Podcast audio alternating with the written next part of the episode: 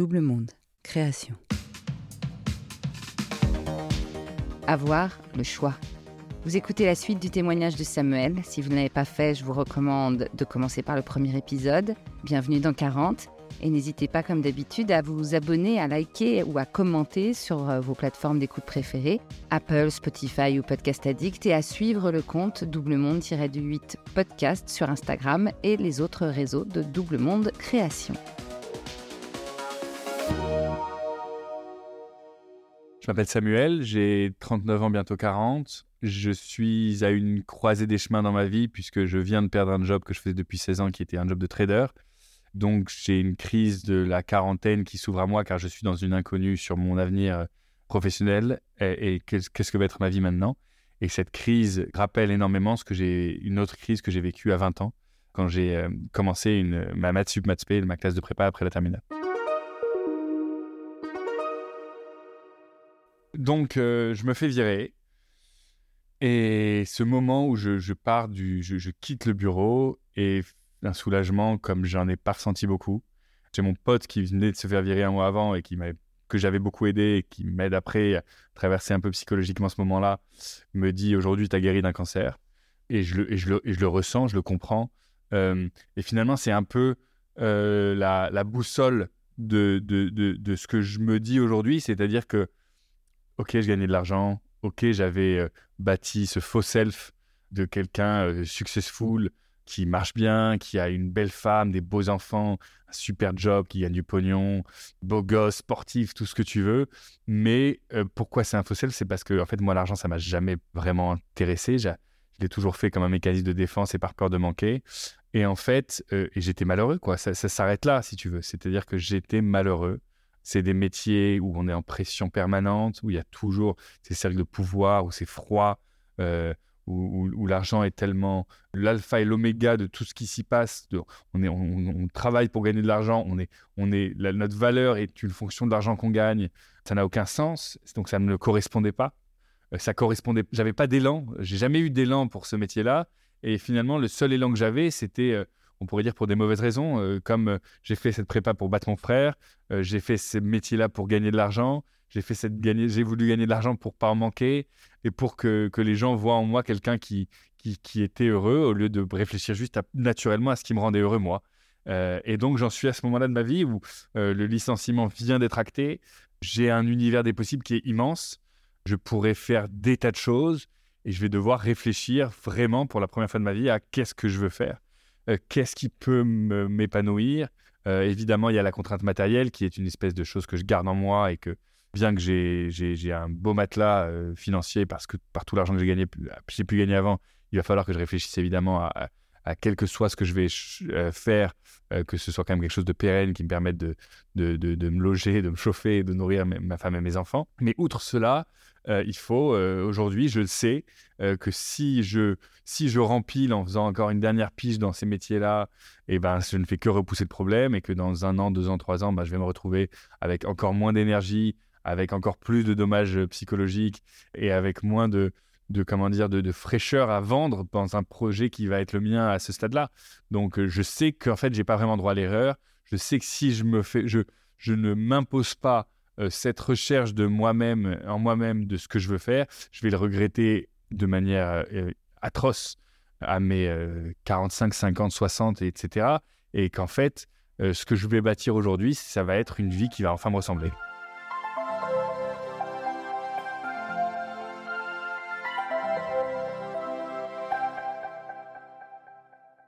Depuis donc deux ans où je me disais j'en peux vraiment plus de ce boulot, il faut que je fasse autre chose, j'ai caressé l'idée de faire des choses dans le, dans le monde de l'art, que ce soit de la production peut-être, que ce soit autour de la musique. Je suis musicien, je fais du piano.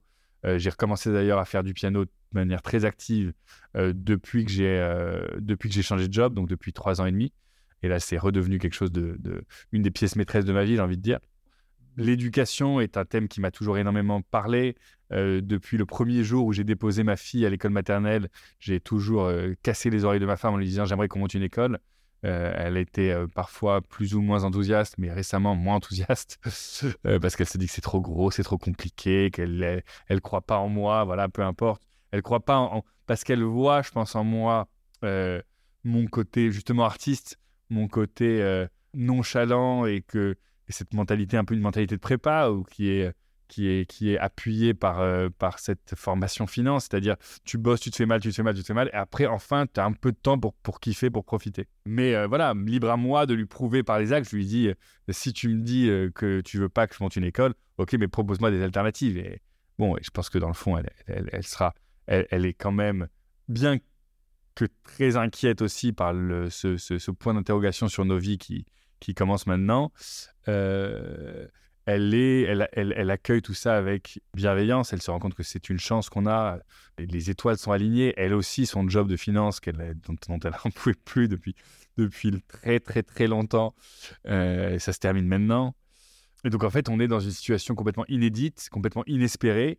Et, euh, et même dans, mes, dans les, les, meilleurs plans que je pouvais faire, j'aurais pas pu imaginer que j'allais me faire virer, euh, que donc ben, j'allais peut-être pouvoir partir avec un peu plus d'argent que prévu euh, de, de, la part de mon employeur et que ma femme aussi ça allait se terminer, qu'on allait pouvoir toucher le chômage, qu'on allait qu'on avait un champ des possibles qui était quand même très large sur ce qu'on allait faire et que donc c'est le moment vraiment de se poser, de prendre du temps, ce qu'on n'a jamais pu faire finalement depuis ben, notre naissance parce que depuis notre naissance on nous a dit euh, travaille bien à l'école, puis on nous a dit euh, euh, passe un bon bac, puis on nous a dit fais une prépa, elle a fait une prépa comme moi, on a fait notre prépa, puis après on a eu 2-3 ans de pseudo-vacances à l'école où en fait on a pu enfin se les gratter comme qui dirait, mais juste après ben, il fallait rempiler, donc on a commencé une carrière et puis on s'est laissé guider, on s'est laissé porter, porter, porter.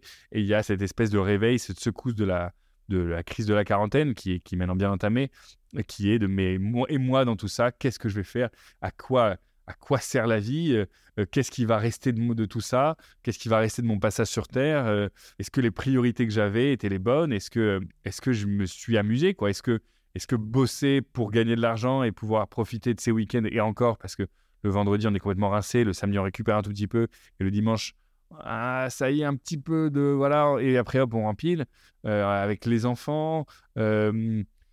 Bah, en fait, on se rend compte que si on n'est pas à peu près épanoui dans les, cinq premiers jours de la semaine où on bosse, ben, on est marié avec nos métiers. On ne peut pas être heureux, quoi.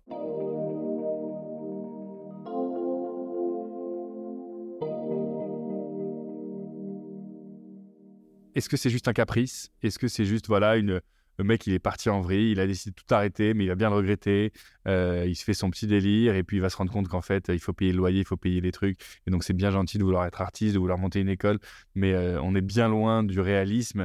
Et finalement, euh, il va finir par le payer, par revenir sur Terre. Bah, en fait, je pense que cette question-là, qui est clé et qui est fondamentale, est une question du regard des autres. Du moment, à partir du moment où on s'affranchit vraiment du regard des autres et on se rend compte que on a tellement construit sa vie par rapport au regard des autres et que euh, et finalement sa vie, ben, on en fait ce qu'on veut. Euh, certes, il y a euh, la, la, contrainte matérielle, mais quand en fait, c'est ma sœur qui me dit ça, elle me dit, mais tu te rends compte qu'en fait, toi, ben, tu t'en es toujours foutu de l'argent parce que si tu en avais, si ça avait été vraiment important pour toi, déjà, probablement, tu en aurais gagné beaucoup plus. Et surtout, tu aimerais le dépenser mais t'aimes pas le dépenser. En fait, je suis quelqu'un qui vit de manière assez simple. Alors, on a des coûts, des frais fixes parce que pour les choses comme pour les enfants, les activités qu'ils font, ils font tonnes d'activités, genre 7-8 trucs, du théâtre, du piano, euh, du tennis, de la danse, enfin, j'en passe, j'en passe des meilleurs. On a, on a un confort de vie qui est indéniable, euh, mais qu'on sera sûrement en capacité de, de réestimer de, et, de, et, d'adapter à, à, nos vies, à nos, à nos futurs revenus. Mais en vrai, oui, j'aime le confort, j'aime les belles choses, mais j'ai pas de j'ai jamais aimé les bagnoles, j'ai jamais aimé les montres, je me fous, j'achète jamais, jamais, jamais de fringues. Vraiment, je, me contrefous du matériel profondément. Donc, à partir du moment où je, où j'accepte l'idée qu'il m'en faut pas tant que ça pour vivre et que je vais surtout réfléchir à qu'est-ce que je peux faire, à peut-être utiliser mon argent intelligemment dans un projet qui va me ressembler et de juste se consacrer à qu'est-ce que je suis, dans quoi je suis bon, qu'est-ce qui me ressemble et qu'est-ce que je peux apporter et qu'est-ce que j'ai envie de faire. Et en fait, euh, bah, j'ai pas eu euh, vraiment de temps pour réfléchir à ce que j'allais faire. Je me rappelle, j'ai eu peut-être quelques jours où je me réveillais le matin vraiment avec euh, bah, rien dans le planning et à me dire bah, je ne sais pas ce qui va se passer aujourd'hui. Et très vite, j'ai été pris dans d'autres projets, euh, notamment un projet immobilier sur lequel j'ai beaucoup bossé tout de suite. Et puis ensuite, un autre projet qui est un projet de start-up sur lequel euh, euh, qui m'a demandé, qui a pris deux, trois mois à commencer et qui en vrai, après, m'a mis le pied à l'étrier et m'a fait bosser sur d'autres choses. Donc en fait, si je devais réfléchir un peu à, comment tout ça s'est enchaîné et ce que ça m'a apporté, et donc comme on me l'avait dit, mais il a fallu l'expérimenter pour le comprendre, il n'y avait pas de vide, il n'y a, pas de moment où on se retrouve dans l'espace et en fait, ça y est, on est livré à soi-même. Il faut ne pas s'arrêter. Et, et, ce projet de start-up, au début, quand il m'est tombé dessus, c'est un pote à moi qui me l'a proposé. Je l'ai vu comme du bénévolat. Je me disais, euh, je le fais parce qu'en fait, voilà, il faut faire quelque chose et euh, le projet, il vaut ce qu'il vaut et on verra et on se laisse porter. Et en fait, c'était vraiment ça. C'est-à-dire que grâce à ce truc, je me suis levé le matin, j'avais des, choses à faire, et puis ça s'arrête pas. Et puis en fait, il y a tellement de choses à faire que ça s'arrête jamais. Et après, les, questionnements et les peurs sont plus euh, est-ce que je mets à profit mon temps comme je devrais? Est-ce que je vais pouvoir payer mon loyer? Est-ce que je vais sur un, je m'oriente vers quelque chose? Il y a évidemment toujours cette dépendance au matériel, au regard des autres, à la performance. Donc c'est un peu cette fin de carrière de trader, c'est un peu comme une fin d'un un acteur ou un chanteur qui d'un seul coup se rend compte qu'il a plus tout de succès qu'il avait et se demande vers où aller pour retrouver euh, un élan. Et en ce qui me concerne, euh, je dois dire que je pense avoir véritablement guéri du fantôme du faux self, d'avoir de, vouloir plaire aux autres, etc. En revanche, euh, j'ai pas forcément guéri de mes besoins matériels et du fait que j'ai été habitué quand même à un train de vie qui est quand même très élevé, bien que je ne sois pas particulièrement dispendieux et porté sur la chose argent. Et donc, euh, j'ai forcément des inquiétudes qui me reviennent de l'enfance quant à euh, comment je vais faire pour gagner ma vie et pour bien vivre, etc. Et si je devais un jour vivre moins bien, et, euh, bah, je pense que je m'adapterais parce qu'on s'adapte à tout et parce que et parce qu'on peut vivre très heureux et c'est pas et c'est, l'argent n'est pas une finalité, l'argent est avant tout un moyen. Mais encore encore aujourd'hui, ça me turlupine, ça me hante quelque part et je dois faire faire essayer encore de d'être partout, c'est-à-dire de trouver quelque chose qui va m'épanouir tant, et qui va encore en, même temps me remplir les poches. Donc, euh, ce projet de start-up, euh, aujourd'hui, euh, me correspond. Il est aussi forcément précaire. Il y a, je crois qu'il y a trois ou quatre startups sur cinq qui s'arrêtent au bout de six mois ou deux ans. Donc, il y a forcément la peur de l'échec qui, nous, guette. Souvent, je me dis qu'on ne se donne pas assez pour réussir et qu'il y a ce besoin de réussir, et on pourrait se demander si ce besoin de réussir, c'est encore ce besoin de performer, et, c'est ces choses-là qui m'ont autant causé du tort dans le passé. De toute façon, on ne change pas totalement de nature. Donc on a, donc j'ai été habitué à être dans une, dans ce cycle performatif, j'ai envie de dire. J'ai eu, j'ai toujours eu cette envie de plaire et cette envie de réussir et cette envie de voir dans le regard des autres ma réussite. Donc c'est quelque chose qui qui ne m'a pas complètement quitté et je, avec lequel j'essaie de prendre des distances, mais c'est pas c'est pas forcément euh, facile ni, euh, ni, ni, un but en soi.